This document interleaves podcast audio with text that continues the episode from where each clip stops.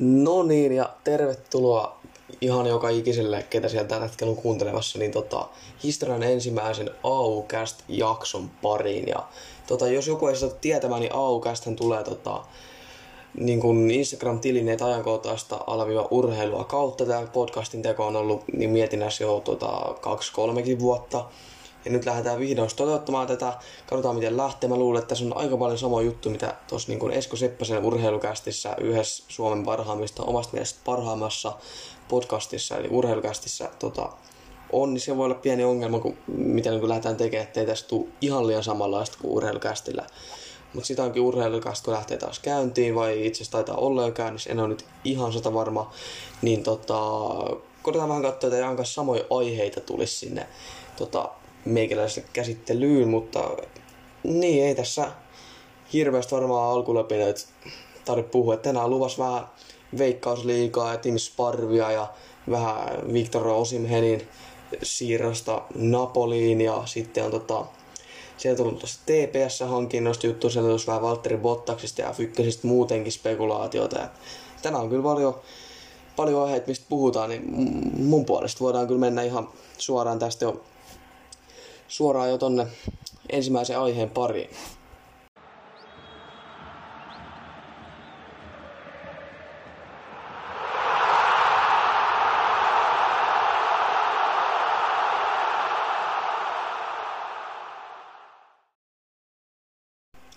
Ja startataan sitten tämä ensimmäinen jakso suoraan HFK Fotballista, eli Helsingin IFK jalkapallon joukkueesta. Ja spekuloidaan vähän, kun sieltä tuli Veikka, tämän veikkausliikakauden 2020 ensimmäiset potkut. Ja nämä potkuthan tuli tota, ainoastaan kolmen ottelun jälkeen, kun norjalaisvalmentaja Thor Thirdsen Leen sai, sai kenkää HFKsta kolmen pelin jälkeen, kolmen veikkausliikapelin jälkeen. Ja tota, periaatteessa me ei voida laskea, että potkut tuli kolme ottelun jälkeen, koska ennen veikkausliikakauden alkua siellä oli tota, kahdeksan Suomen kupin ottelua, ja anteeksi, tietenkin viisi Suomen kupin ottelua, joista IFK ei onnistunut voittamaan yhden yhtäkään tota, third gen alaisuudessa.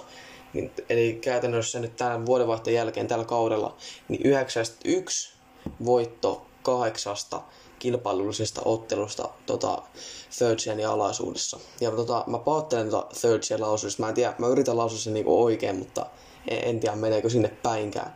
Mut eli siis yksi voitto kahdeksasta kilpailullisesta ottelusta, se ei ole tietenkään hyvä saldo. Ja tota, lähdetään katsomaan, tota, että, mm, lähdetään, lähdetään katsomaan, että minkälaista se HFK peli oli nyt alkukaudesta Third Genin alaisuudessa. Eli tota, jos lähdetään vähän käymään läpi esimerkiksi tätä HFK FC Lahti-ottelua, eli HFK on kotiottelu.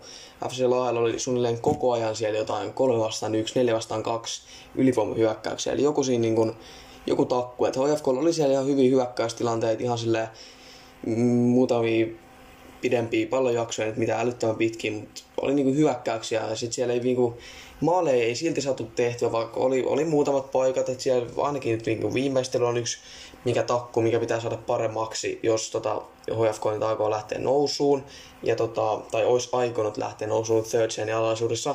Mutta sitten ehkä suuri EFK-ongelma oli puolustuksessa. Siellä oli, tota, siellä oli niitä 4-2, 2-1, 3-1 hyökkäyksiä jatkuvasti HFK vastustajilla, kun tota, third gen oli vielä valmentamassa. Niin tota, se oli tosi niin kuin, se ei ollut ehjän näköistä peli, yhtenäisen näköistä HFKn pelaaminen, kun lähdetään niin kuin, miettimään. Siellä ei ollut niin kuin, se näytti, että siellä oli niin kuin erikseen kaksi toppari, erikseen kaksi laitapakkia, erikseen keskikentä, erikseen hyökkäjät. Että se ei ollut todellakaan niin kuin yhtenäisen näköistä HFKn pelaaminen. Ja tota, jos, jos jalkapallon joukkue, urheilujoukkue, ihan sama minkälainen jo, niin joukkue haluaa pelata hyvin, niin kyllä se pelin pitää olla yhtenäistä tota, se, se, oli mun mielestä semmoinen juttu, mikä HFK alkukaudesta nyt puuttu. Nyt kun tota, niillä oli matsi tässä, mm, niillä oli ottelu keskiviikkona ja vastassa oli tota SIK ja siellä oli uudet valmentajat, eli tota Mike Kiini ja Mike Kiini ja Teemu Kankkunen, niin se peli näytti jo saman tien tosi paljon kypsemmältä, tosi paljon paremmalta. Eli se, se oli niin kuin selkeästi se peli HFKlla, se oli tosi paljon yhtenäisempää siellä, niin kuin, siellä oli niin kuin laitapakitkin puolustamassa toppareiden kanssa. Siellä oli tota, Siellä oli niin kuin pohjapelaat mukana siinä puolustuksessa, hyökkäykseen nousi hyökkä, niin kuin keskenttiin mukaan, ja se oli muutenkin, se oli, se oli tosi paljon yhtenäisempää se peli. Ja tota, HFK pystyi pelaamaan käytännössä ehjän 90 minuuttisen SJKta vastaan, ja sieltä tulikin 2-1 voitto. Sieltä tulikin hyvä 2-1 voitto, tota, siellähän tuli nytten niin 2-1 voittaa SIKosta. Tosi, tosi paljon ehjimpi pelissä. Ja yksi maalikin, niin se oli niin kuin yksi semmonen SIK. Se oli, se oli niin yksi HFK-virhe voisi käytännössä sanoa, se tuli ihan tyhjistä. Ja tota, ihan todella ansaittu voitto HFKlle siitä. Ja tällä hetkellä HFK on sitten tota sarjataulukossa, ne on niin kuin, sarjataulukossa on se kuudenneksi. Et sinänsä kun lähdetään miettimään, että jos tämä ottelu vaikka Third Gen olisikin ollut SIK-ottelussa perässä niin valmentamassa eikä Kiini ja Kankkunen, niin mä luulen, että HFK silti pystynyt SIKon kaatamaan ja nousta tuolle siellä kuusi. Neljästä pelistä kaksi voittoa. Niin se, se ei ole niin veikkausliikakauden startiksi, se on, se on oikeastaan hyvä. Se on tosi hyvä HFKlle, kun viime, kausi ne, viime kauden lopputuloksissa ne oli myös kuudentena. Niin tätä, tota, hyvinhän tämä mun mielestä lähtenyt käyntiin tietysti kun, silloin, niin kun, kun oli kolme peliä pelattu, niin silloin oli vain se yksi voitto. Ja sitten kun lähdetään katsomaan viisi Suomen kuvin peliä, hävitty viidestä Suomen pelin, kuvin pelistä Third Genin alaisuudessa.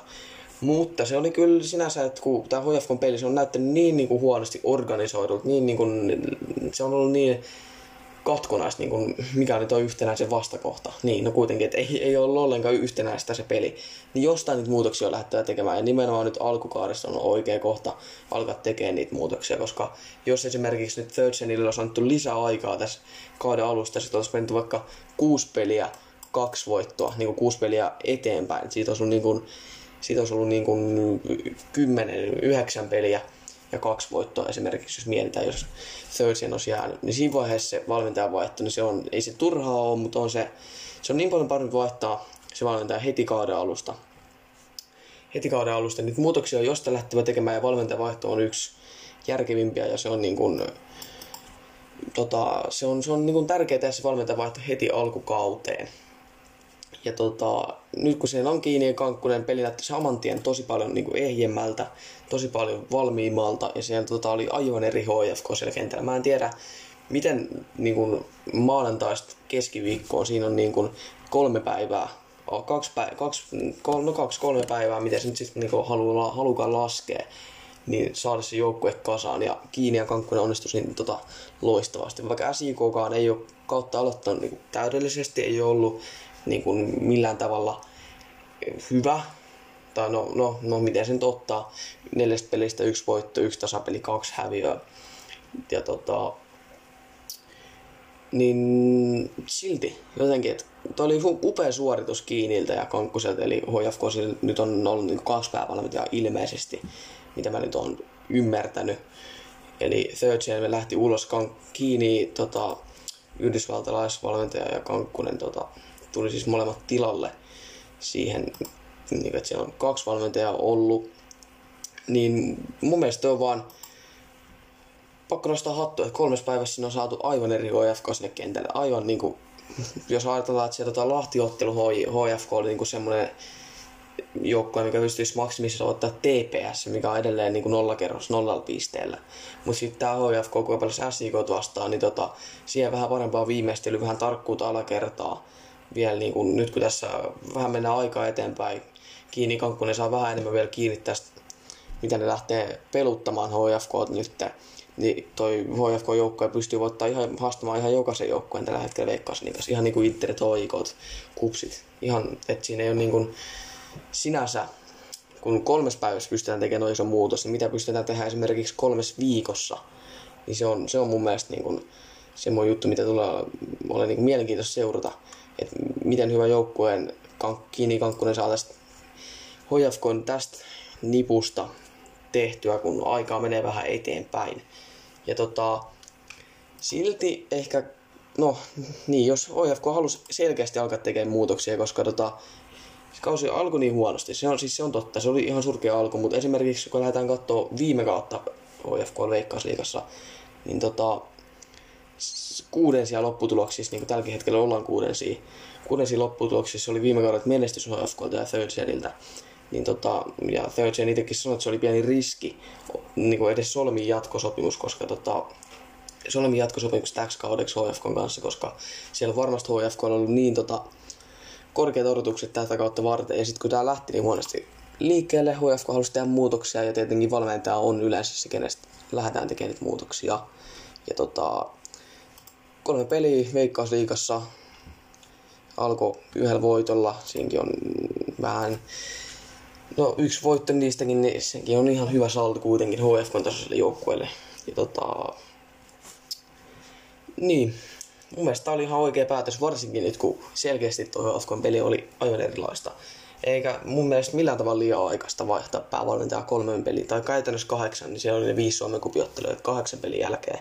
Koska tota, niin kun, jos niitä muutoksia tehdään, niin ne kannattaa tehdä mahdollisimman nopeasti alkukaudesta, koska sit niistä muutoksista ei ole mitään hyötyä, kun se onkin todettu, että ei hitto, me ollaan hävitty nyt kymmenestä pelistä, me ollaan kymmenestä pelistä vaikka kuusi ja yksi tasapeli, kolme voittoa ja sitten tehdään muutoksia, että ei nyt tämä third chain pitää kyllä pistää pihalle, kun sitten ei ole pelejä enää jäljellä korjata tätä kurssia.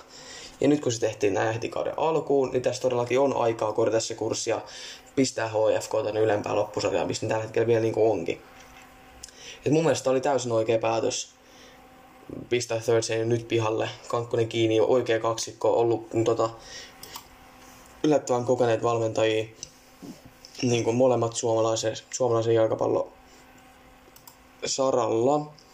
Ja niin kuin toikin, miten kauan esimerkiksi Kankkunen on ollut niin kuin HFK-organisaatiossa, niin se on tota... Kyllä mä luulen, että tämä kaksikko voi oikeasti olla yllättävän hyväkin niin kuin duo valmentamaan HFK tällä kaudella. Ainakin ton ensimmäisen SJK-pelin perusteella. Mut niin, mennään seuraavaan aiheeseen.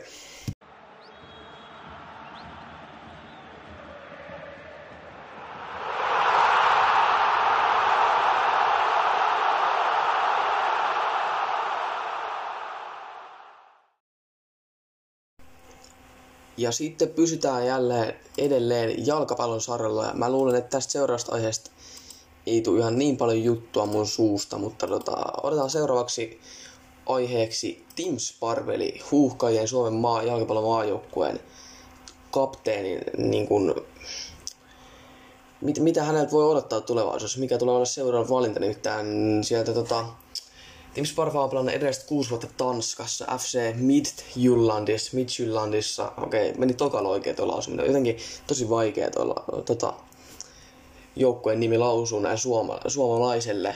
Tota, Midtjylland, toi, toi voisi olla aika hyvin lausuttu.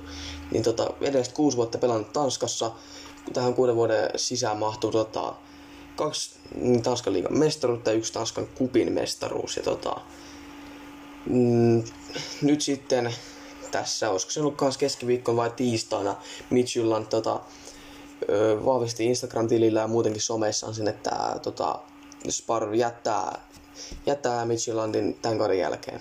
Ja tota, Spar vaan itsehän aika vähän kommentoinut, että miksi jättää, mutta tota, ilmeisesti lähtemisen syynä on, tota, on se, että hän on luvan vaihtelu, että kuusi vuotta samassa seurassa.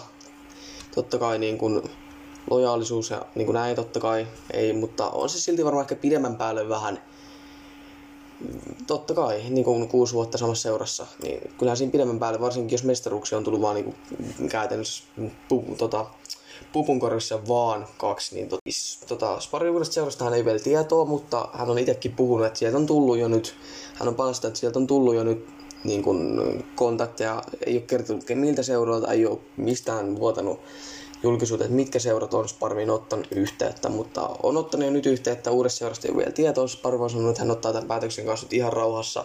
Tässä kuitenkin menee vielä jonkun aikaa, että kaudet, kaudet ja, tota, niin kuin jatkuu.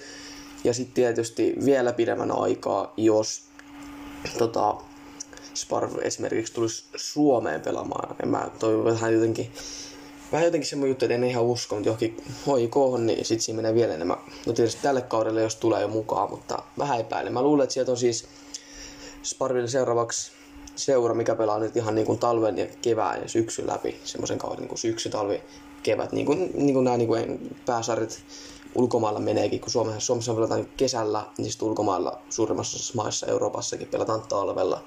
Niin tota, mä uskon, että tämmöinen niin seura, mikä pelaa talvella, on semmoinen, missä Sparvikin haluaa pelata. Ja nyt tota, sitten EM-kisoja vartenhan Sparvin kannattaisi ottaa, niin kuin se on itsekin puhunut, niin joukkue, missä hän saa ihan oikeasti peliaikaa, pelituntumaa, koska nyt tällä menneellä kaudella Tanskassa, niin tota Sparvihan oli se oli vähän niin kuin vaiherikas kausi, kun siellä tuli niin kuin kuitenkin tämä EM-kisapaikkaa varmasti niin kuin unelma toteutui ja näin, mutta sitten siellä oli myös pohjevammaa, se on päässyt istumaan yllättävän paljon tuolla Midtjyllandissa penkilläkin ja ei päässyt ihan siihen pelituntumaan niin kuin kunnolla mukaan, niin nyt tämä tulee vuosi ennen ensi kesän EM-kisoja, niin nyt Sparvin kannattaisi ottaa semmoinen joukko, missä on varmasti pelata, varmasti pelituntumaa, jos ei tule loukkaantumisia. Niin, mä tein vähän taustatyötä nyt, että mikä olisi niin kuin Team Sparville semmoinen selkeästi, selkeästi semmoinen hyvä vaihtoehto nyt ennen ensi kesän EM-kisoja. Kun tota, semmoinen, missä olisi ihan oikeasti peliaikaa kunnolla, kovatasoisia pelaajia vastaan, kuitenkin ensi kesän on tulossa sitten EM-kisoissa kovia pelaajia vastaan, niin semmoinen, missä olisi paljon peliaikaa, olisi kuitenkin kovin vastustajia, ettei nyt mihinkään niin kuin VPSään kannata palata. Niin tota, koitin vähän, koitin vähän katsoa, mikä on mitä semmoisia seuraa. Mä vähän katsoin, että olisiko niin kuin, tota, niin kuin paluumuuttaja vaikka Southampton, niin mä vähän ajattelin, että siinä voisi olla mahdollisuus, mutta en usko, että Spartan ihan kuitenkaan Southamptoniin mahtuu ensi kaudeksi. Mä katsoin vähän, että HBKta, niin kuin, siis Halmstads BKta, niin kuin siis Halmstads Ballklubben ja tota, Ruotsista voisi ehkä palua, mutta joo, siellä olisi niinku kaksi vuotta pelattu 2007-2009. Groningenissa on nyt aika kova joukkue Tanskassa, että ei ehkä sinnekään kannata. Niin mä näin vaan katsomaan, niinku, että okei, okay, hei, se on pelannut tuolla Greutelfurtissa öö, kakkosbundesliigaa, niin Saksan toisesta korkeamman sarjatasolla. Niin lähdin vaan katsomaan, että okei, okay, Saksan, tota, niin kuin Saksa olisi Sparille jo valmiiksi tuttumaa, mikä olisi, niin kuin, mikä olisi sinänsä hyvä vaihtoehto, että ei tule niin ihan yllätyksenä saksalaiset, saksalaiset kulttuurit ja kaikki muut tommosetkin. Lähdin katsoa vähän, että ei ehkä toi Kreuterfurtti, että se on ehkä vähän, ei, ei välttämättä Spar enää takas mahu tonne, missä se siis pelasikin sitä kakkosbundesliigaa. Edelleen Kreuterfurt pelaa kakkosbundesliigaa. Lähdin vähän tutkimaan, niin kuin, että okei, okay, hei, ensi kaudeksi, olisiko niin kolmas bundesliiga, mm, kolmas, niin lähdin vaan katsomaan, että olisiko niin ensi kaudeksi, ensi kaudeksi tota, niin kakkosbundesliigassa tota, paikkaa Sparville. Ja tota, ajattelin, että kyllä mä, kyllä mä niin epäilen, että Spar mahtuisi johonkin joukkueeseen, mutta semmoiseen kuitenkin, mikä olisi semmoinen kakkosbundesliigan niin keskikasti joukkue. Lähdin tutkimaan ja olisiko niin vaikka kolmosesta nousevia, nousevia tota, kolmas Bundesliigasta nousevia joukkueita vai miten, niin tota, sitten mä tutkin vähän näitä kokoonpanolistoja ja miten täällä olisi, niin kuin, miten täällä olisi niin kuin, tota, tilaa, tilaa Sparville, niin tää nousi esiin tämmönen tota, mm, tota, 15, eli ilmeisesti nyt siis niin kuin pysyy kakkosbundesliigassa, niin, eli tota, kokeillaan osaanko lausua KSC, eli Karlsruher Soccer Club, eli Karlsruher SC, meni lausuvista yllättävän hyvin. Vaikea sana, vaikea, vaikea nämä ulkomaalaiset joukkueiden nimet nykyään. Niin tota, Tämä joukkue täältä nousi niinku ylitse, ylitse muiden. Tällä hetkellä siis kakkosbundesliigalla siellä 15. Ja tota, toistelee tippumisesta, tai ilmeisesti nyt kausi päättyi ja ei tippunut. Ja tota, täällä olisi, niin, täällä olisi tämä sopiva aukko. Että täällä ei ole niin kuin, ilme, pelaavat puolustavalla keskikentällä, mutta täällä ei ole semmoista kunnon puolustavaa keskikenttää. Tuolla on Lukas Frödeä, mutta Frödekään ei ilmeisesti nyt ole ollut kovin vireessä. Huhutaan muualle niin kuin lähtöpasseja ja sitten täällä on vaan tämmöisiä niin kuin, aika semmoisia, kelle ei vaan tule riittämään kakkosbundesliigassa tommosia pohjia. Ja tota, koitin vähän katsoa tätä, tätä joukkueen Karslu Ruherin tota, niin pelityyliä taustaa, niin tässä olisi niin kuin, mun mielestä Sparrille aika hyvä mahdollisuus palata kakkosbundesliigaan, saada peliaikaa, saada pelit tuntumaan kovia pelaajia vastaan. Niin kuin kakkosbundesliigassa kuitenkin on sen taas pelaajaa, että siinä, siinä olisi niin Sparrille semmoista hyvää hyvää mun mielestä niin kuin tuntumaa. Ja nyt kun se pohjekin alkaa olla kunnossa, niin kakkos Bundesliga on mun, mun mielestä semmoinen vaihtoehto, mikä olisi Parville kaikkein paras. Ja vielä ylikin kaiken nousi tää Karls Ruher SC. Ja tota, joukkuettahan siis oikeasti tiedossa ei siinä ole mitään niinku tietoa, että minne Sparv nyt menee, tuleeko niin kuin Suomeen takaisin, en usko. En, en, ei, niin kuin mulla ei ole käytännössä mitään hajua, mutta jotenkin tuntuu, että se on Saksassa. Se on kakkos Bundesliigassa se joukko, missä se tulee. mutta se voisi olla kyllä kans niin kuin ihan, ihan niin kuin vaikka Taimaassa. Mä, mä en osaa sanoa sen paremmin, eikä ole ollut mitään huhujakaan, mutta itse tuntuu, että se olisi niinku paras vaihtoehto, että olisi Bundesliga, tai kokkos Bundesliga tietenkin, ei nyt ihan Bundesliga parvilla. Ja sieltä saa hyvän pelituntuma EM-kisoja varten. Mutta ei mitään, jatketaan vielä seuraava aiheeseen ja edelleen jatketaan futiksen parissa.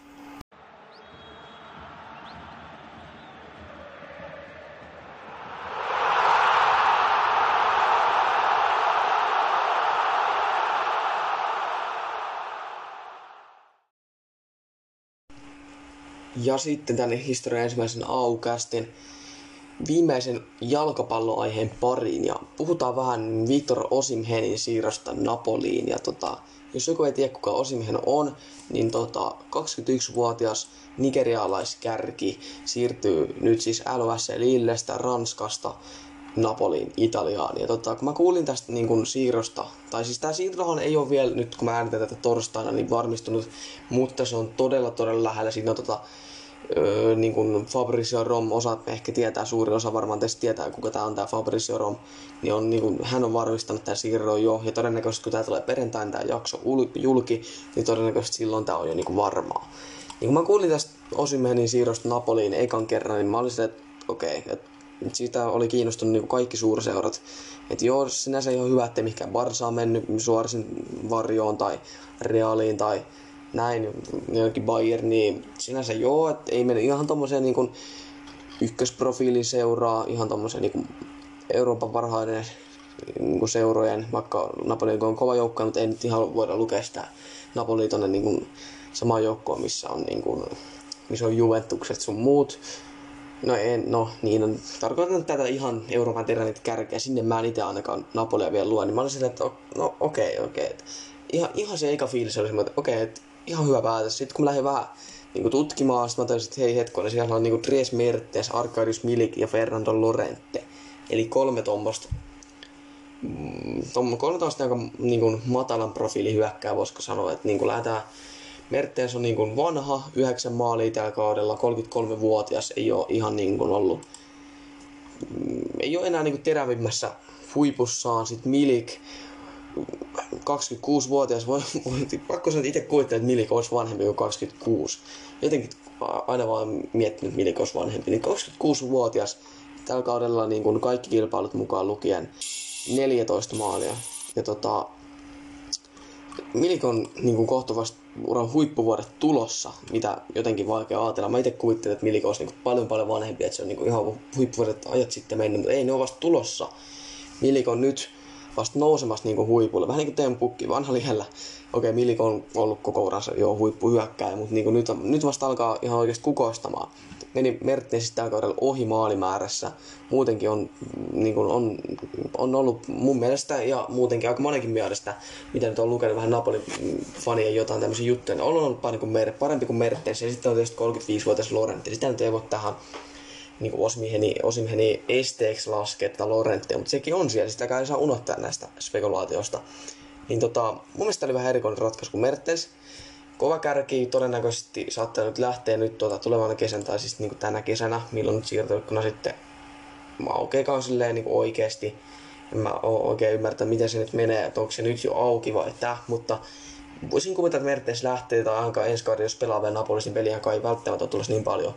Mutta se, että siellä on tota nyt toi Milik vähän, Milik vähän niin kuin esteenä Osimhenillä tuolla ja Mertens. Et jos siellä pelattaisiin niin kahden käden taktiikalla, niin silti siellä olisi niin Osimhenillä tosi vaikea murtautua tuohon Mertensin ja Milikin niin kuin, ja Lorente, no okei, okay, kyllä se Lorente ohi edelleen menee, mutta silti tuohon on tosi vaikea tällä hetkellä uuden nuoren käden murtautua.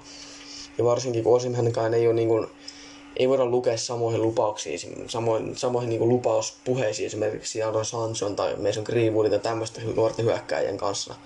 Niin tota, osin tällä kaudella Ranskan liikas 27 peliin, 13 häkkiä, 5 syöttöä, maali, maalijohtajan syöttöä. Niin tota, Osimhenkaan ei ole niinku se ihan, ei ole ihan niinku mm, sitä terävintä lupausta. Et mun mielestä nyt Osimhen olisi kannattanut tähän väliin uransa tähän alkuvaiheeseen. Valita joukkoa, missä pääsee sata varmasti pelaamaan. Mä nyt en niin kuin sen kummemmin osaa sanoa, että mikä joukkue se voisi olla, mutta esimerkiksi AC Milanissa voisi olla niin kuin paikka Osimhenille, kun se niin kuin, mm, tota, kun toi toi toi Slatten lähtee, tai ilmeisesti, niin mä oon nyt kanssa niin kuin ymmärtänyt, että Slatten lähtee, niin mä oon ajatellut, että siellä voisi olla, siellä voisi olla tätä paikka Osimhenille, en sen kummemmin kattonut, että tota, siellä on toki Rafael Leao on tulossa ja Ante Rebitskin periaatteessa, mutta tota, mun mielestä Ase Milankin olisi itse ollut parempi vaihtoehto, koska siellä olisi niin kuin, no toki sitten Milanissa on just toi toinen nuori hyökkäjä, toi Rafael Leao.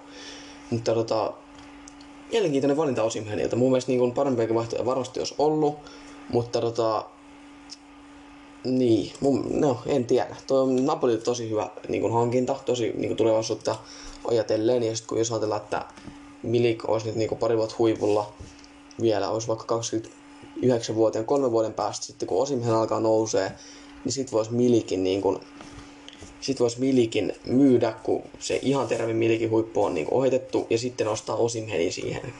Ja sitten tehdä Osimhenistä Napolin legenda tai jotain, en mä tiedä kuinka kova. Mä, mä en oikein osaa arvioida, että kuinka kova pelaa Osimhenistä tulee, että olisiko se sen tasoinen pelaa, että se voisi pelata niin koko, koko uransa Napolissa.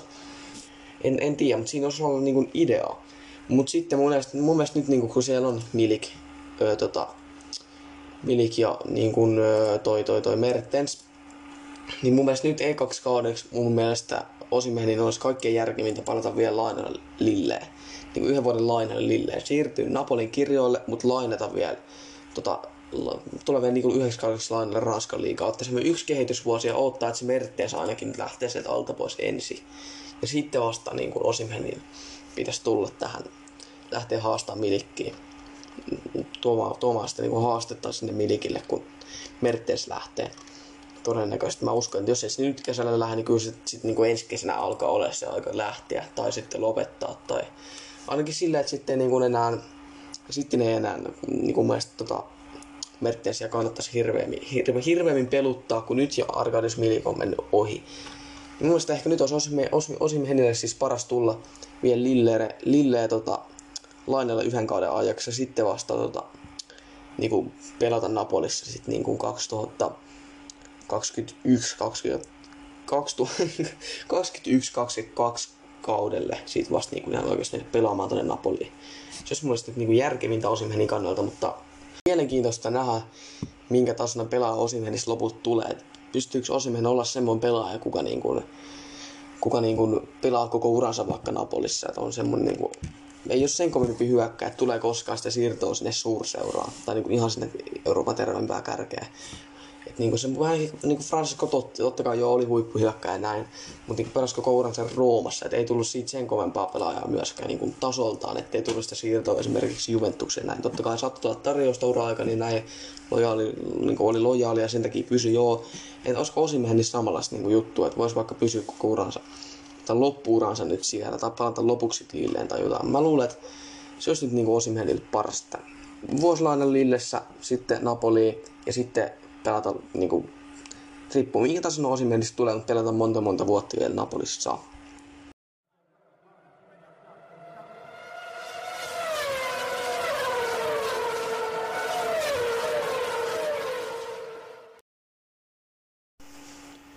Ja sitten jatketaan jalkapallosta pois ja Formula 1 pariin. Tota, puhutaan, spekuloidaan vähän, että miksi mun mielestä Lewis Hamilton tulee voittamaan, tota, tulee voittamaan F1 maailman mestaruuden tällä kaudella.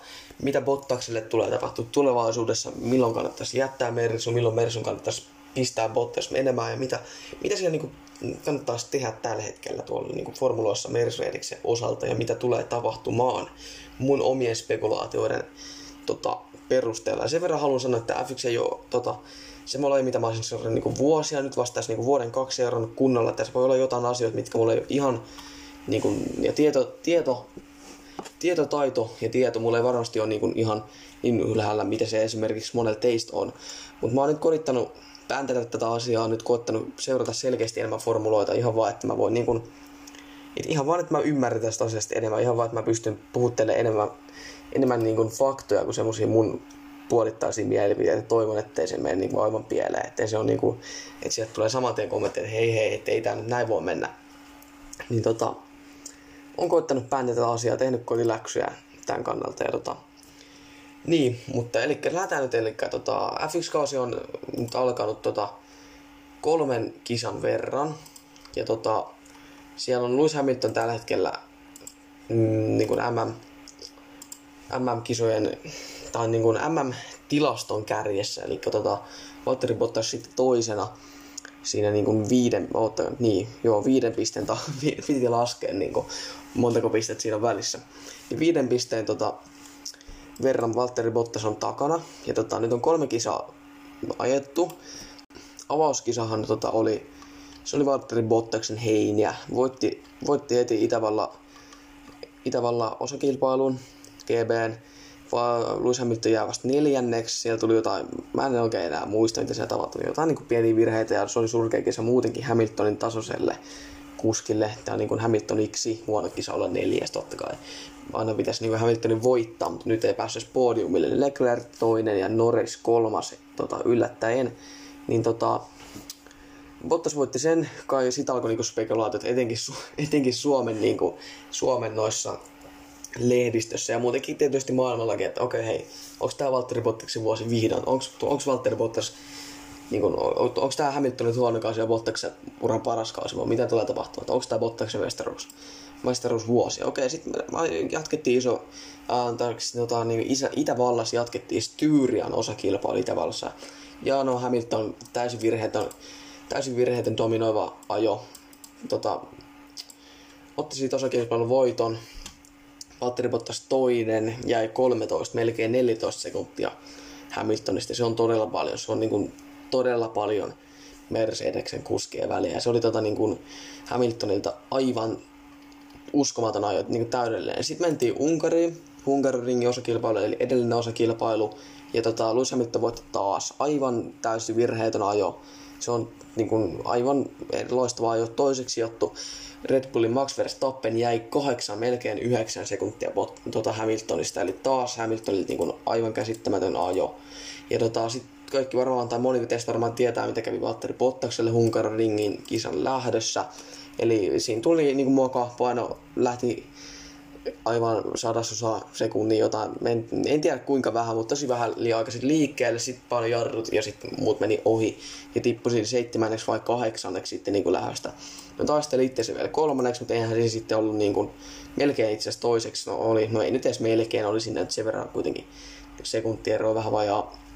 Niin tota, tota, tota, niin Hamiltonilta virheitä ja Bottakselle käy siinä virheet ja alussa taisteli itteensä taisteli itseensä lopulta niin kuitenkin podiumille, mikä oli tosi tärkeä juttu. Ja loistava ajo Bottakset myös sitten niin itse kisassa.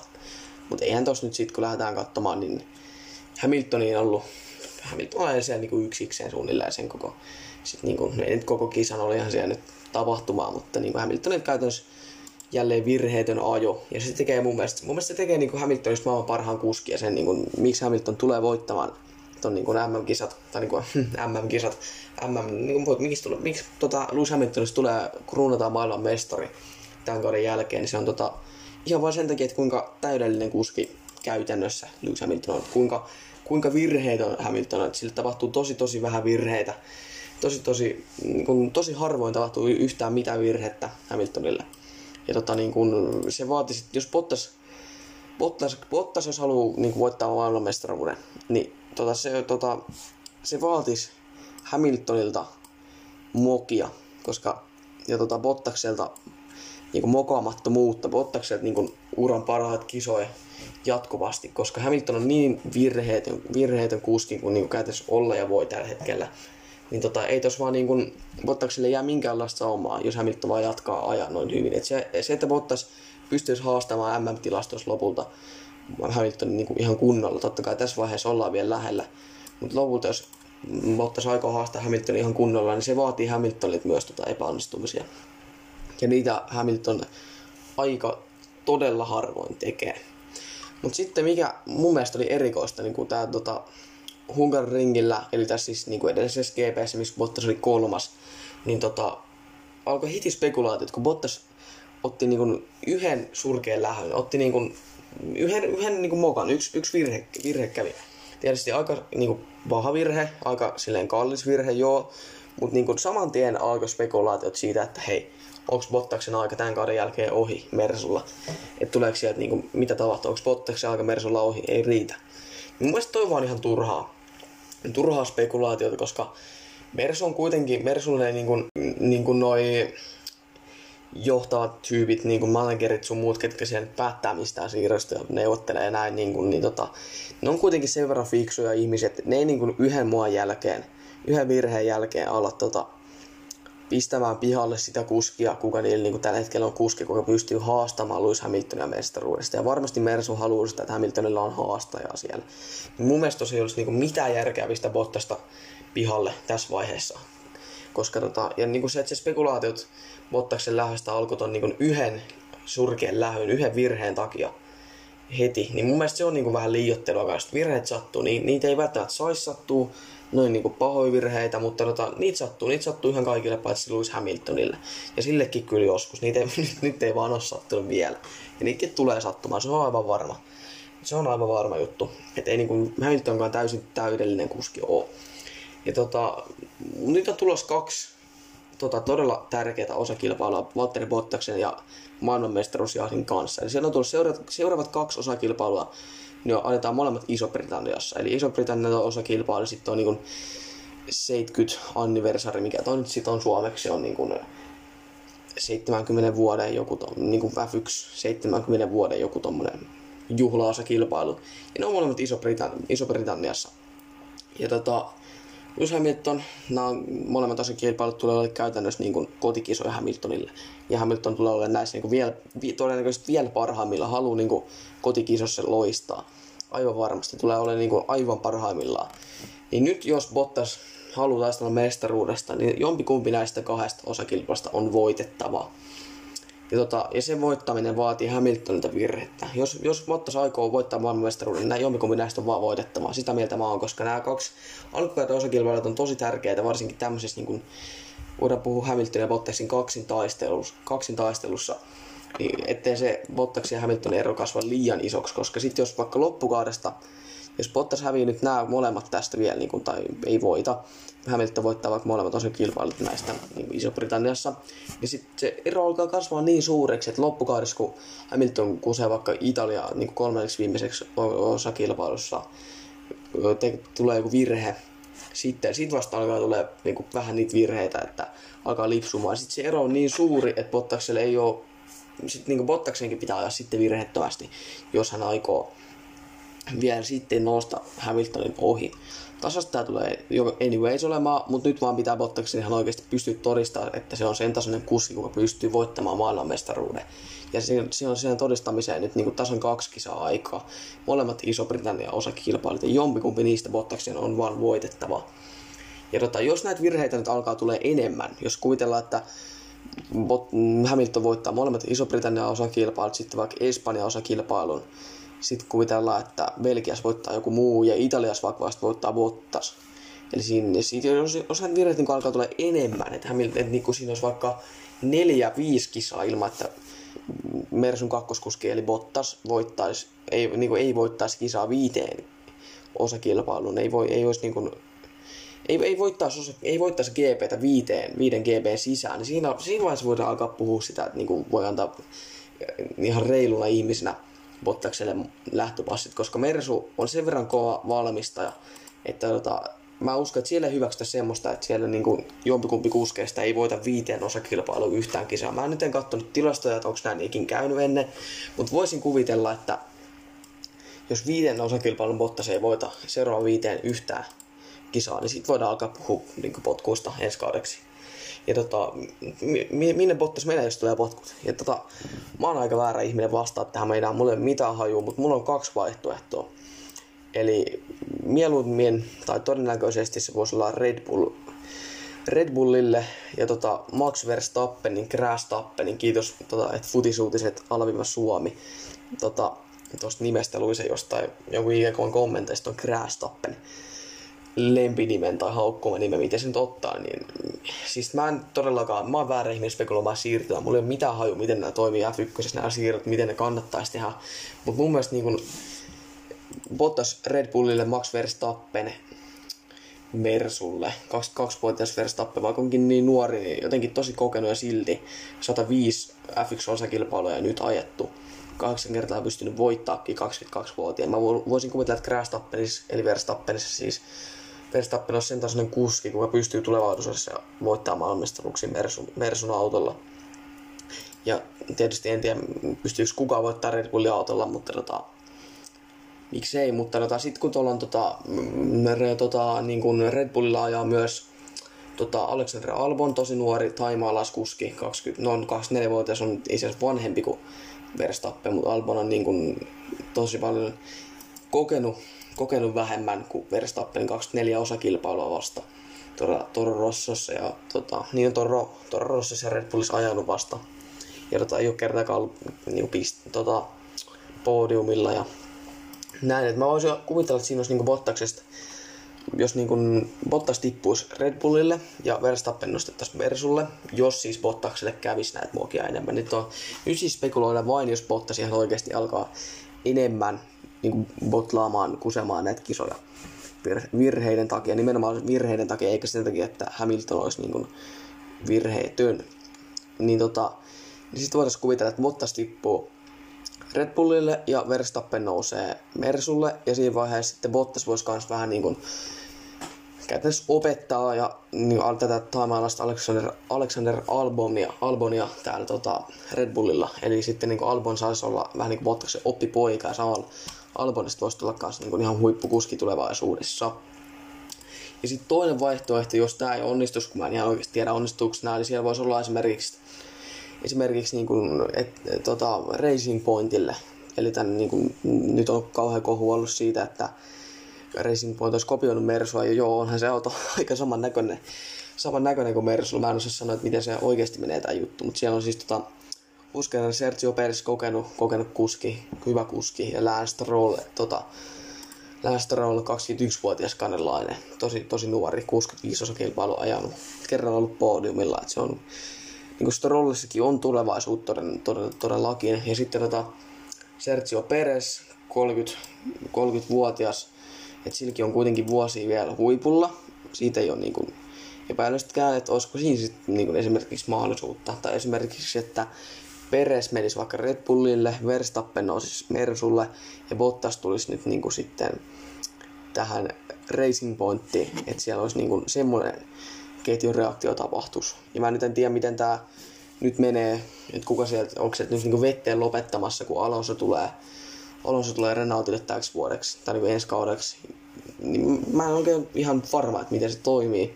Mutta tuossa voisi esimerkiksi olla idea, että Peres menee Red Bullille, Verstappen Mersulle ja sitten Bottas, Bottas Racing Pointtiin, eli siis tähän, missä Sergio Perez ajaa. Eli tota, sitten ei tietysti pidä sulkea pois esimerkiksi niin Ferraria, mihin olisi mahdollisuutta vaikka Bottaksella todennäköisesti mennä. Ja Bottas ajamassa Ferrarilla, sekin voisi ihan toimia, mutta jotenkin vaan näe, kun kuvitellaan esimerkiksi, esimerkiksi viime kaudella, niin Mersu vs Ferrari se taistelu on ollut niin tota, kovaa. Että tota, mä jotenkin vaan en näe, että Bottas ajaisi tuota Ferraria. Ja jotenkin mä luulen, että se ei myöskään onnistu niin kuin koska voidaan kuvitella niin kuin Messi vastaan Ronaldo niin kuin, niin kuin aikoinaan, kun pelasi vielä Realissa ja Barsassa, tai tota, kun Ronaldo pelasi vielä Realissa, niin voisi ottaa siitä niin kuin esimerkin, että kaksi tuommoista suurseuraa, niin jotenkin ei vaan näkisi, että esimerkiksi Messi pelaisi joskus Real Madridissa, sama kuin esimerkiksi Bottas pelaa, ajaisi joskus Ferrarissa. Sitä voisi verrata näin, mutta siinä olisi myös niinku yksi mahdollisuus. Mä jotenkin epäilen, koska tiedetään kuinka kovin vastustaja Mersu ja tota Ferrari on. Mutta siinä olisi yksi mahdollisuus. Ja tota, niin, siis tässä on ihan idea, tässä on ihan idea. Tota, jos Bottaksella alkaisi tulee enemmän näitä vikoja, tota, niin kuin mokia. Mä jotenkin epäilen, että ei Bottas ole lähes vielä moneen vuoteen, koska siellä kuitenkin me Mersulla ollaan sen verran fiksuja, että siellä on kuitenkin ammattilaiset hoitamista asiaa, että ne ei heitä, ne ei heitä Bottas pihalle sen tota, yhden lähtövirheen takia ensi, kauden, ensi. Niin mutta nyt vaan Bottaksen pitää todistaa se, että, se on, että tota, hän on kuski, joka pystyy taistella mestaruudesta vaikka Hamilton se tulee viemään, Hamilton on niin täydellinen kuski, niin jos ei sille esimerkiksi murra jalkaa niin siviilissä, jos ei se loukkaannut siviilissä tai jotain tämmöistä, niin kyllä siinä, niin kuin, kyllä siinä niin kuin on Hamiltonin heinää tämä vuosi edelleen. Ei siinä ole mun mielestä mitään ihmeellistä, mutta nyt vaan Bottaksen pitää pystyä todistamaan, että se on kuski, kuka pystyy voittamaan maailmanmestaruuden. Ja mun mielestä se pitää pystyä todistamaan seuraavassa kahdessa osakilpailussa, jotka ajetaan molemmat Hamiltonin mm, tota, niin kotikisoissa Iso-Britanniassa. Ja tota, kaksi kisaa aikaa, Bottaksen pitää voittaa jompikumpi, jos aikoo taistella mestaruudesta.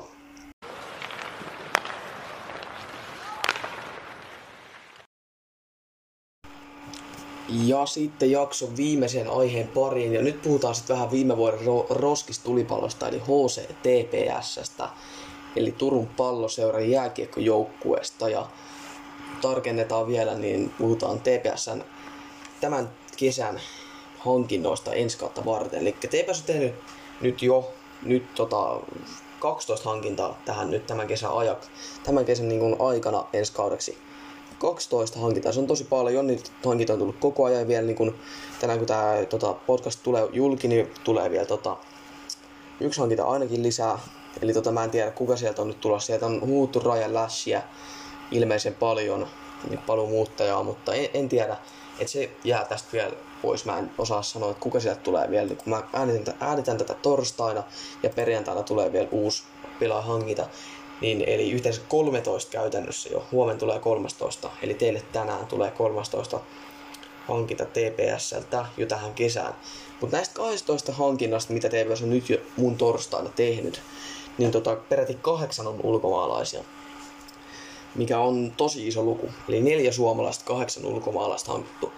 Ja kahdeksan ulkomaista hankittua pelaajaa tai ulkomaalaista pelaajaa uuteen, uutena pelaajana joukkueeseen. Siinä, koska jokaisessa ulkomaalaisessa, kun tulee Suomeen ulkomaan, ulkomaat pelaamaan, niin siinä on aina floppaa, niin on niin floppaamisen, epäonnistumisen riski. Koska tota, siitä ei yhtään tiedä, miten tämä tota, pelaajat tulee sopeutumaan Suomeen, miten ne tulee niin kuin, sopeutumaan suomalaiseen kulttuuriin, suomalaiseen ruokaan, suomalaiseen pelityyliin, suomalaisiin kaukaloihin, ihan mihin vaan Suomessa olevaan asiaan. Et siellä, voi, siellä on niin paljon asioita, mitä pystyy mennä pieleen.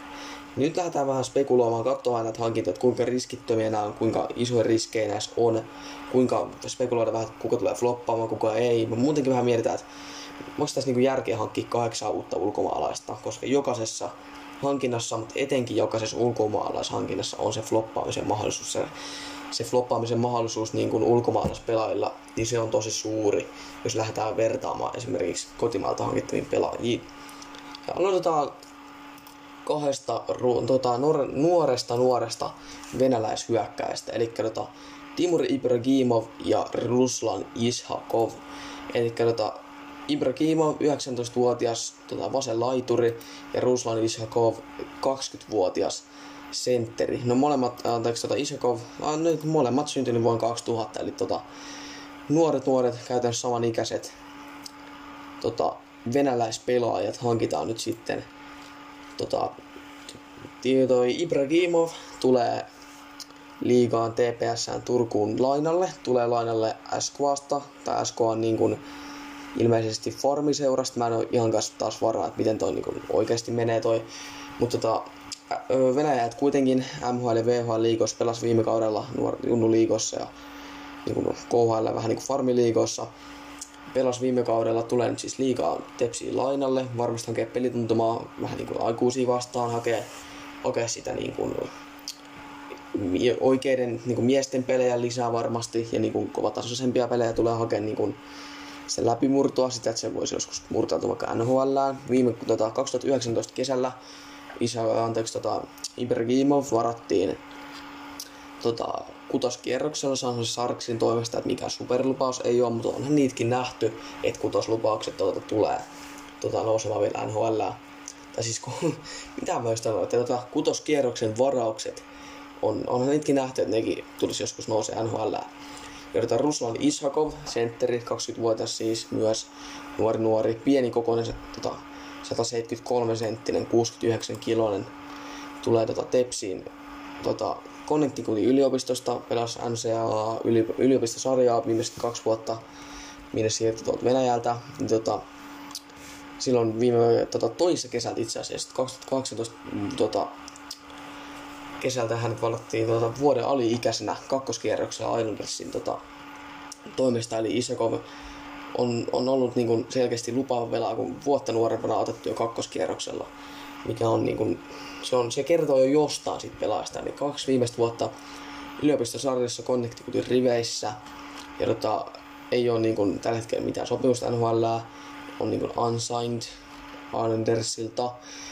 Öö, molempia viime kausin tosi tasaiset kaudet, niin kuin 32 peliä ja 21 tehopistettä molempiin. Ja tota, hänkin tulee varmasti hakemaan nyt ennen kuin lähtee hakemaan murtautumista tuonne niin NHL AHL kautta, niin varmasti tota, tulee nyt vaan hakea TPS niin kuin aikuisia vastaan pelejä, isoin pelejä, niin kuin pelejä. Mä kuvittelen, että tämmöiset venäläisyökkäjät, nuoret venäläisyökkäjät, voisi olla semmoisia just Tepsin tyyppisiä pelaajia. Mutta näissä on niin kuin tosi suuret floppaamismahdollisuudet, floppaamismahdollisuudet molemmissa, koska tulevat niin kuin nimenomaan, toinen tulee Venäjältä, toinen Yhdysvalloista.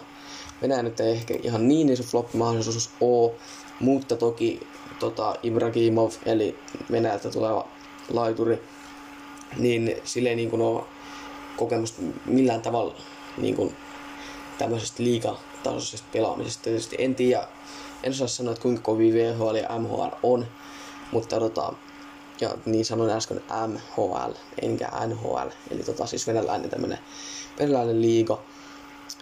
Niin tota, niin, siis näissä on molemmissa tosi floppaamismahdollisuudet, ja mä uskon, että mä jotenkin siis Ishakov, Ishakov tota, sentteri kakkoskerroksen varaus 2018, niin mä luulen, että Isakov pystyy olemaan, on, on semmoinen pelaaja, joka tulee lyömään niin kuin läpi liikassa. Tämä on todella järkevä siirto varasti molempien kannalta. Mä luulen, että Isakov on semmoinen pelaaja, on kokemusta kuitenkin Slovakiasta, vaikka onkin venäläinen Slovakiasta ja Yhdysvalloista, että ei niin tuu ainakaan yllätyksenä, että sieltä tulee jotain erilaista kuin Venäjällä.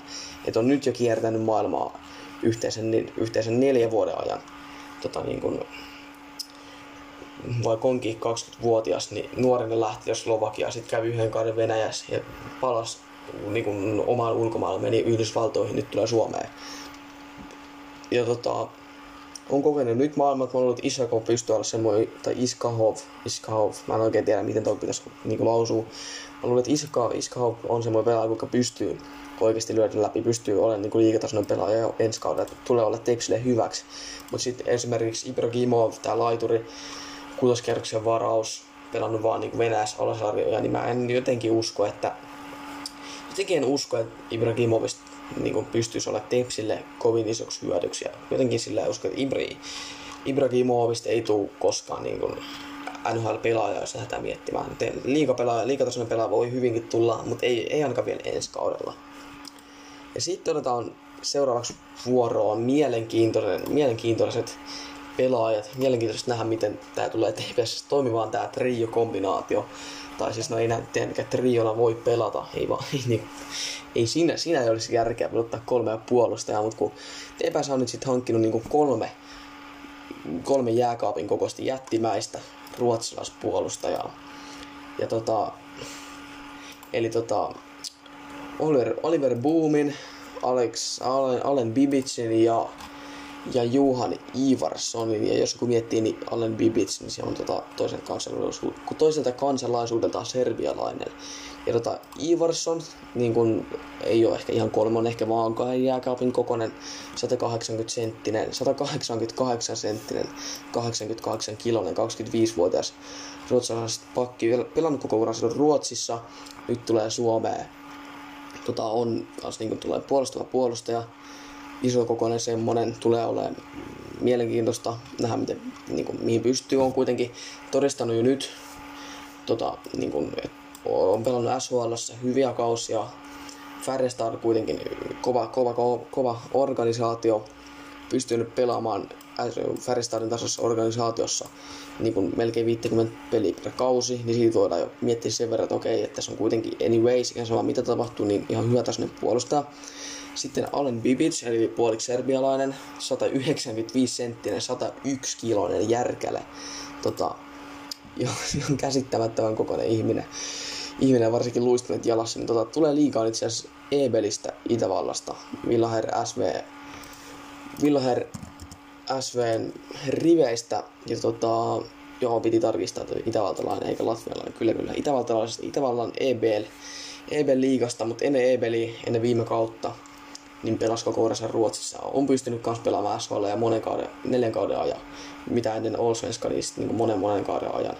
Tota, 22-vuotias ei omista mitään niin NHL-varausta, mutta on pystynyt myös todistamaan jo, että on niin S-valtaisen puolustaja, eli tulee johon tapauksessa pärjäämään liikassa, koska sit niin Ruotsista Suomeen, niin siinäkään niin kuin, se ei ole mitenkään liian iso se muutos, jos lähdetään miettimään, että siinä ei ole niin kuin, mahdollisuus on paljon pienempi kuin hankitaan Ruotsista, koska Ruotsi-Suomi voidaan kuvitella, että ne on aika kuitenkin samanlaiset, samanlaiset maat ja niin kuin, siinä se niin kuin, muutos ei ole niin suuri ja kuitenkin on kokemusta tuota, Itävallastakin asti, että sitten se uuden kulttuuri, että se ei tule tuota, Bibitsillekään yllätyksenä.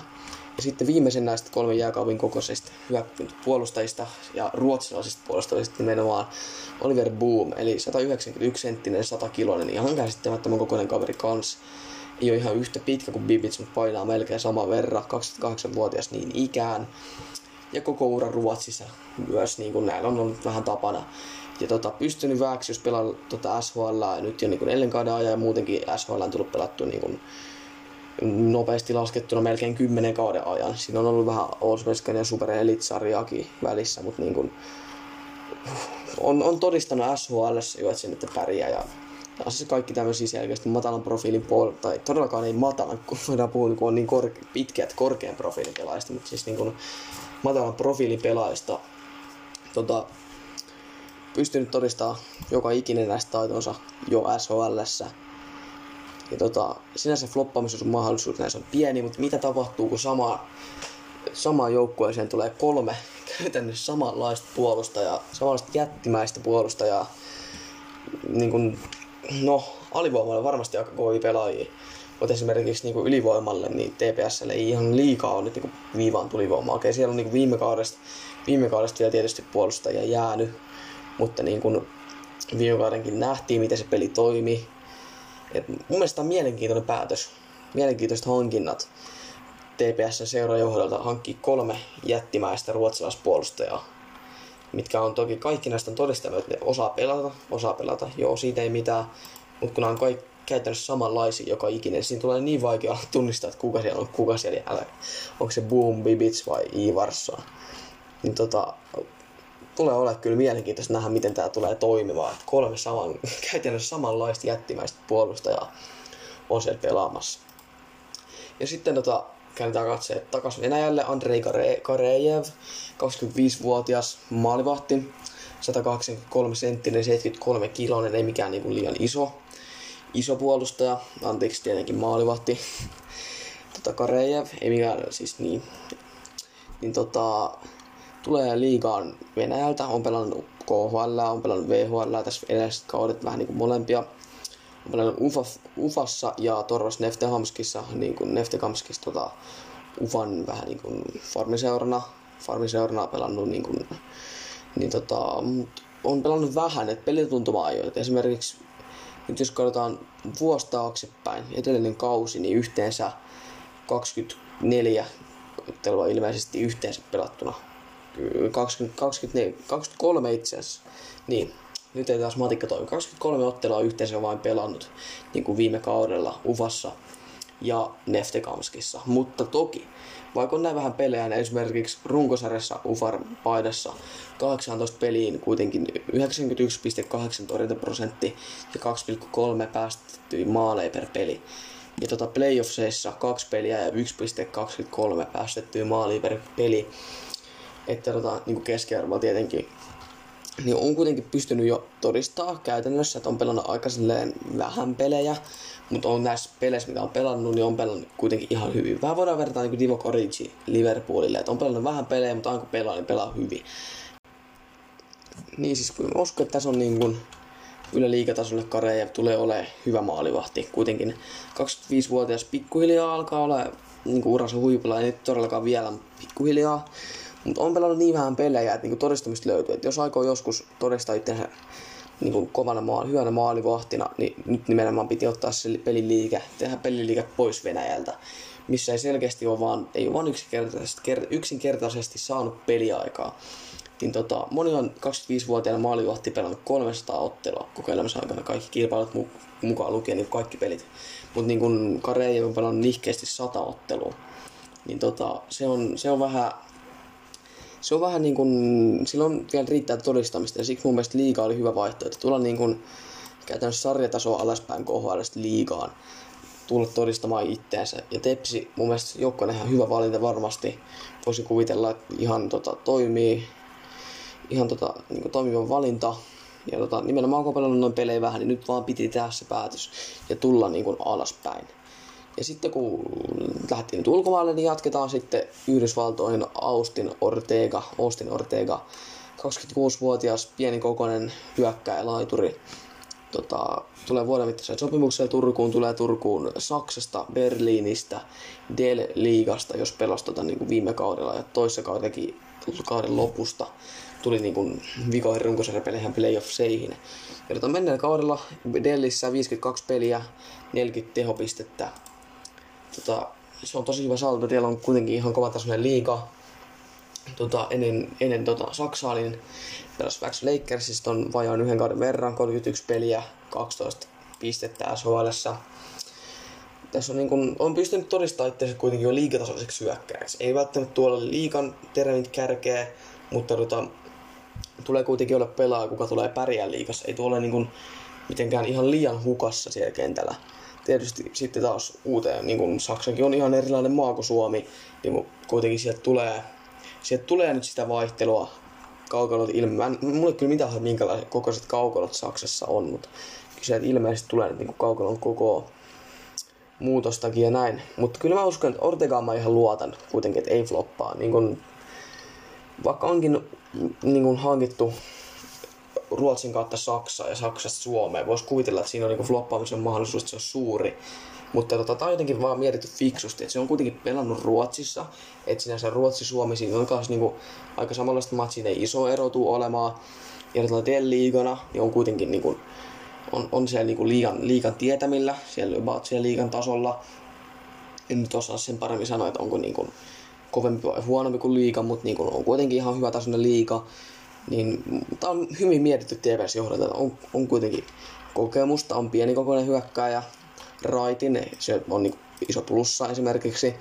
Ilmeisen hyvän laukauksen omaa, hyvin, luo hyvin peli, että ylivoimalle tulee olemaan muutenkin hyvä, hyvä pelaaja. Niin tota, hyvin mietitty mun mielestä TPS-seurajohdolta toi tää tätä hankinta, koska, koska, koska nimenomaan pelannut Ruotsissa, pelannut Saksassa, sieltä Suomeen, niin se, se toi niinku floppaamisen riski, se ei ole Ortega alkaa mitenkään niinku liian, liian, liian iso. Ja sitten kuitenkin Raitin pelaajan, Raitin pelaajalle nyt on niinku aina tarvetta. Ja jatketaan yhdysvaltalaishyökkäjän linjalla Josh a.k.a. eli also known as, niin kuin tunnetaan myös nimellä Joshua Kestner, että jos joku joskus puhuu Joshua Kestneristä, niin Josh Kestner on kyseessä. Itse hämännyt siitä. 26-vuotias oikea laituri. Tota, tulee taistelemaan siis varmasti Ortegan kanssa kumpi pelaa korkeammalla ketjussa. Tota, Kestnerillä floppaamisen mahdollisuus se on paljon suurempi kuin Ortegalla, koska tota, ei ole, on pelannut ainoastaan Yhdysvalloissa ja Kanadassa, Kanadassa urallaan. NHL-debyyttiä ei ole saanut tehty, itse asiassa ei omistaisi NHL-varausta, mikä on sinne vähän erikoista. Ja tota, tulee ECHLstä mielenkiintoisesta mielenkiintoisesta tota, liigasta. En osaa yhtään sanoa, että onko se, niin jos vertaa niin Suomen ja niin SM-liigaa, niin jos vertaa liigaa, niin tota, en osaa sanoa yhtään minkä tasoinen liiga, mutta kuitenkin siellä on ihan aikuisia, on ihan, niin kuin, on ihan niin kuin ammattilaissarja, on tehnyt siellä hyviä pisteitä. No ei ole, ei ole kyllä liikan tasoinen liiga itse asiassa, kun lähdetään miettimään. On kyllä, ECHL on selkeästi heikompi liiga kuin liiga, niin kuin siis niin kuin SM-liiga, joo. Tota, niin ECHL 58 ottelua, 73 pistettä viime kaudella. Mättänyt kyllä pisteitä. Mutta sitten toi ECHL-liiga, niin eihän se tasona ole niin ihan se kaikkein korkein. Ja tota, AHL kun kans tullut niin debyyttiin neljä ottelun verran ja niin, pelannut ainoastaan rapakon, rapakon takana, että niin isot kaukalot voi tuottaa aluksi vähän vaikeutta. Tietysti ei välttämättä laiturille. No, no nimenomaan, no niin, miten se nyt sitten taas ottaa. Mutta tota, raitin puolella laituri taas, että siinä on aika mielenkiintoinen veto, että siellä on niinku Tepsiltä, että siellä on kaksi samanlaista, no ei nyt samanlaista, kaksi nuorta venäläishyökkää ja kolme samanlaista ruotsalaispuolustajaa ja sitten käytännössä kaksi samanlaista jenkkihyökkääjää. Tuo on mun mielestä aika erikoista, että on aika paljon samanlaisia, saman tyyppisiä pelaajia, miten tietysti en tiedä yhtään niin näitä pelaajien pelityyleistä, mutta niin kuin, voisi kuvitella, että esimerkiksi Ortega ja Kessner on pelityyliltä aika samanlaisia hyökkäjiä. Toki sitten Kessner on niin kuin paljon paljon isompi pelaaja kuin Ortega, jos siitä lähdetään. Mutta niin Kessner on vähän tämmöinen pelaaja, että en oikein tiedä, että luottaisinko. Että en mä, en mä niin kuin, jos tässä pitäisi Kessner Ortega pistää rahat peliin, että kumpi floppaa, kumpi ei, niin kyllä mä pistäisin Ortegalle, että Ortega ei floppaa, Kessner floppaa. Ja sitten mennään vielä lopuksi tähän neljään suomalaishankintaan, eli, tota, eli tota, Juhani Jassu, kokenut, kokenut 32-vuotias sentteri, tulee varmasti pelaamaan tota, ainakin A-rinnasta EPSssä. Tulee Tepsin Tapparasta, missä on tota, nyt voittanut myös kaksi liigan mestaruuttakin. Ja tota, U18 MM-kultamitallisti aikoinaan tosi kauan sitten. Ja tulee Tepsiin Tapparasta, missä pelasikin edelliset niin kuin, reilut viisi kautta ja tota, menneen kaudella 56 peliä, 10 tehopistettä. Ei ole niin kuin enää ihan terve, terveimmillä huipullakaan, kun parhaimmillaan kuitenkin Jasu on tehnyt, no tietenkin ei ole missään vaiheessa ollut mikään pisteinen tekijä, niin kaksi pistettä. Missään vaiheessa tota, ei ole ollut niin kuin, ei ole ollut semmoinen niin kuin, niin voisi sanoa, että ei, ei ollut semmoinen niin pisteiden tekijä sentteri, on ollut semmoinen niin kuin aika niin kuin puolustava hyökkääjä, puolustava sentteri, jos voisi ajatella ja tota, ihan hyvän laukauksen osaa oma, oma, ja mun mielestä niin TPS on ihan hyvä johtaja, kun siinä on nyt hankittu paljon näitä nuoria, niin kuin nämä venäläiset ja niin kuin, muutenkin aika nuori joukkue ja sitten tota Elias Laitamäki, Ruben Rafki ja Tobias Haapanen, nämä loput suomalaiset hankinnat, niin nekin on kaikki niin kuin nuoria. Et mun mielestä siinä mielessä Josu on aika hyvä johtaja tähän joukkueeseen nyt. Varsinkin jos toi tuota Koivu ei tuttua NHLstä mikä näyttää sitä, näyttää tällä hetkellä aika epätodennäköiseltä, että Koivu tulisi pelaamaan Tepsiin, mutta tota, niin, siis tässä on mun mielestä ihan hyvä, hyvä niin johtaja TPS. A ainakin pakko mun mielestä saada rintaan ja tota, vähintään A, miksei Ckin. Ja tota, niin, mielenkiintoista nähdä, mihin nyt niin kuin Jasukin pystyy TPS. Tässä on niin kuin, miten, jos tästäkin, tästäkin pitäisi nyt spekuloida, että floppaako vai ei, niin en mä tiedä, miten Jasu voi oikein flopata koska tota, kuitenkin varma puolustava sentteri, ei niin kuin, jos tekeekin kaksi pistettä, niin sekään, okei, okay, ehkä kaksi pistettä sentterillä on vähän pettymys, mutta tekee vaikka kymmenen pistettä, niin ei sekään nyt mikään pettymys ole Jasulle, koska nimenomaan Jasun rooli ei ole mättänyt pisteitä ihan yhtä kovaan tahtiin kuin vaikka Hans Björlinen pelikanssissa sentterinä. Ja sitten tota, kolme nuorta, kolme nuorta muuta hankintaa, eli aletaan tota, siis kolme nuorta muuta suomalaishankintaa. Topias Haapanen, 22-vuotias hyökkää vasen laituri. Tulee Tepsiin Ilveksestä, Ilveksen organisaatiossa, mutta viime kausi meni niinku puoliksi Ilveksessä, puoliksi Sissä. Ja yhteensä, tota, ja sitten myös tota, siellä oli kuusi peliä KVS Mestistä. Niin tota, 45 peliä yhteensä viime kauden liigaa ja niin yhteensä 10 tehopistettä. Et ei ole niinku mikään kaikkein kovin tekijä Haapamäkikään. Et ei, ole, ei voi hirveästi ole, ole, niinku olettaa Haapamäestäkään, mutta esimerkiksi miten Haapamäki pystyy pärjätä vertailussa esimerkiksi niin näitä muita nuoria venäläisyökkäitä, vaikka Ibrahimovi vastaan. Et siinä on myös niin semmoinen vähän niin taistelupari voisi ajatella. Vertailu vähän, että miten, miten niin tämmöinen Suomessa Suomessa pieni tehoimättä niin pelaa pystyy pärjätä, kun pääsee vähän kehittyy, kun sitten tämmöistä niin Venäjällä pieni tehoimättä, niin Ibrahimov pärjää liikassa pari vuotta nuorempana. Et se on mun mielestä mielenkiintoista, mielenkiintoista seurailla, vähän verrata, että mihin nämä suomalaiset junnut pystyy verrataan venäläisiin junnuihin. Ja niin kuin, nimenomaan samassa joukkueessa, siinä on niin kuin, samanlaiset niin kuin, olosuhteetkin. Ja sitten tota, 18-vuotias puolesta Ruben Rafkin Tepsiin, Tepsiin tota, kaksivuotisella, ei kun ilme, ei, mä nyt en osaa sanoa, kaksi vai yksivuotias, mä en muista sopimuksella. Tota, syntynyt Turussa, palaa nyt niin kuin Suomeen, pelannut kyllä niin kuin, no nyt en osaa sanoa, että onko pelannut niin TPS junnuna. Ilmeisesti on aloittanut urassa TPS, mutta siirtyi niin kuin jo 2016 tuonne Rapakon taakke U16 liik- niin kuin juniorisarjoihin. Ja sieltä sitten juniorisarjoja sarjoja ja OHL, kanadalais, kanadalais, tota, Kanadasta tulee nyt sitten Turkuun takaisin. Tota, öö, Rafkin, mielenkiintoista nähdä, Rafkin pystynyt tehdä OHL tota, Finstores Spitfiresin riveissä 59 peliin kuitenkin 31 tehopistettä, että siinä on niin kuin ilmeisen hyvä puolustaja niin kuin ylöspäinkin, tietysti liika, kun pitäisi joku taas OHL, mutta tuntematon, tuntematon niin kuin pelaaja, ketä kannattaa seurata tota, ensi kauden liikassa, eli Ruben Rafkin, suomalainen, vaikka nimi ei välttämättä sataprosenttisen suomalaiset kuulostakaan, siis ihan suomalainen Rafkin on. Ja siinä, kantaa, siinä on yksi pelaaja, ketä kannattaa seurata. Mutta sitten kanssa jännä nähdä, että miten tulee pelaamaan. Tuleeko pelaamaan kuinka paljon liikaa, kuinka paljon tepsi A-junnuissa. Mutta tota, sitä, sitä, kannattaa seurata. Rafkin kannattaa niinku pistää niinku tuon suuren osan alle, katsoa, katsoa mihin, mitä tota Rafkinista tulee. Ja nyt sitten tänä kesänä, kun joskus toi drafti nyt saataisiin saatais varattua ne Rafkinin kanssa varas vuoro. Että siellä jännä nähdä, että millä kierroksella Rafkin, Rafkin lähtee. Ja viimeisenä, ja tota, otetaan Elias Laitamäki, 19-vuotias myös nuori puolustaja, tulee liikaa niin ikään Ilveksen organisaatiossa, viime kausi meni käytännössä kokonaan lainalla KVS Mestiksessä. 39 peliin, 6 tehopistettä, jos ne tehopisteillä on mitään väliä tämmöisellä, niin kun, ei se ole mikään hyökkäävä puolustaja, niin tota, jännä nähdä, minkä, minkä tasoinen, minkä tasoinen pelaaja niin laitemästi tulee lopulta. Että mihin pystyy. Ehkä Tepsi, vaikka viime kausi olikin heikko, niin mun mielestä ehkä ensi kaudella Tepsi tulee olettaa niin kuin siellä niin kuin jopa mestaruustaistossa, sanon Kamusanoneeni mukana, niin mielenkiintoinen valinta on mun mielestä TPS tämmöisille nuorille pelaajille, ketkä on muutenkin nyt kokemattomia. Että olisiko vaan kannattanut pelata niin toinen kanssa Mestiksestä tai jotain, tai en, enhän mä tiedä, jos niin kuin esimerkiksi nyt jos se pelaakin TPS ajunnus vaikka ensi kauden. Mä näkisin itse järkeä, että mieluummin, mieluummin vaan aikuisin vastaan Mestiksessä. Mun mielestä tässä vaiheessa siirto Mestikseen, ihan pysyvä siirto Mestikseen, jos voinut olla parempi kuin siirto TPS. Sitten kun tota, lähdetään miettimään niin kun isossa mittakaavassa näitä hankintoja, niin vaikka on kahdeksan ulkomaalaispelaajaa, niin tässä on aika vähän niin sellaisia pelaajia, joilla floppaamisen riski on iso. Et siellä on kuitenkin niin kuin kolme ruotsalaispuolustajaa, kestä en niin kuin usko, että käytännössä kukaan voisi flopata. Floppaamisen riski tosi pieni.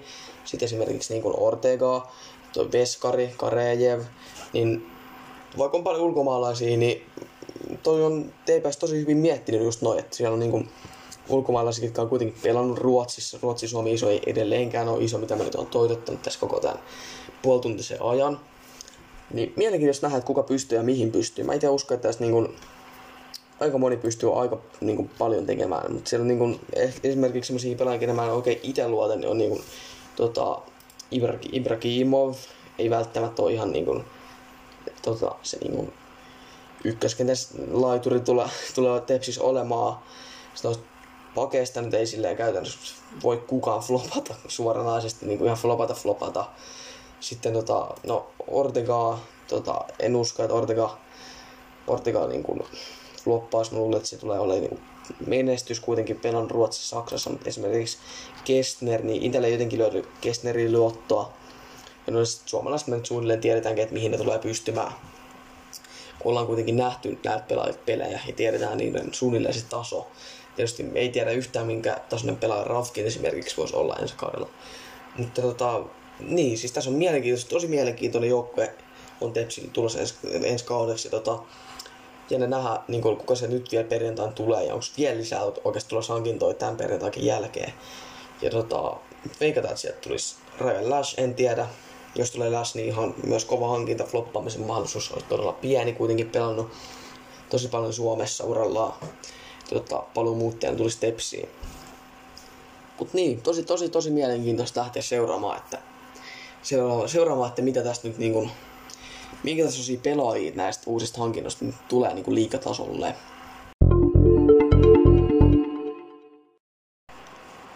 Ja näin on saatu sitten historian ensimmäisen aukast jakson aiheet taputeltua. Siinä tuli aika paljon asiaa.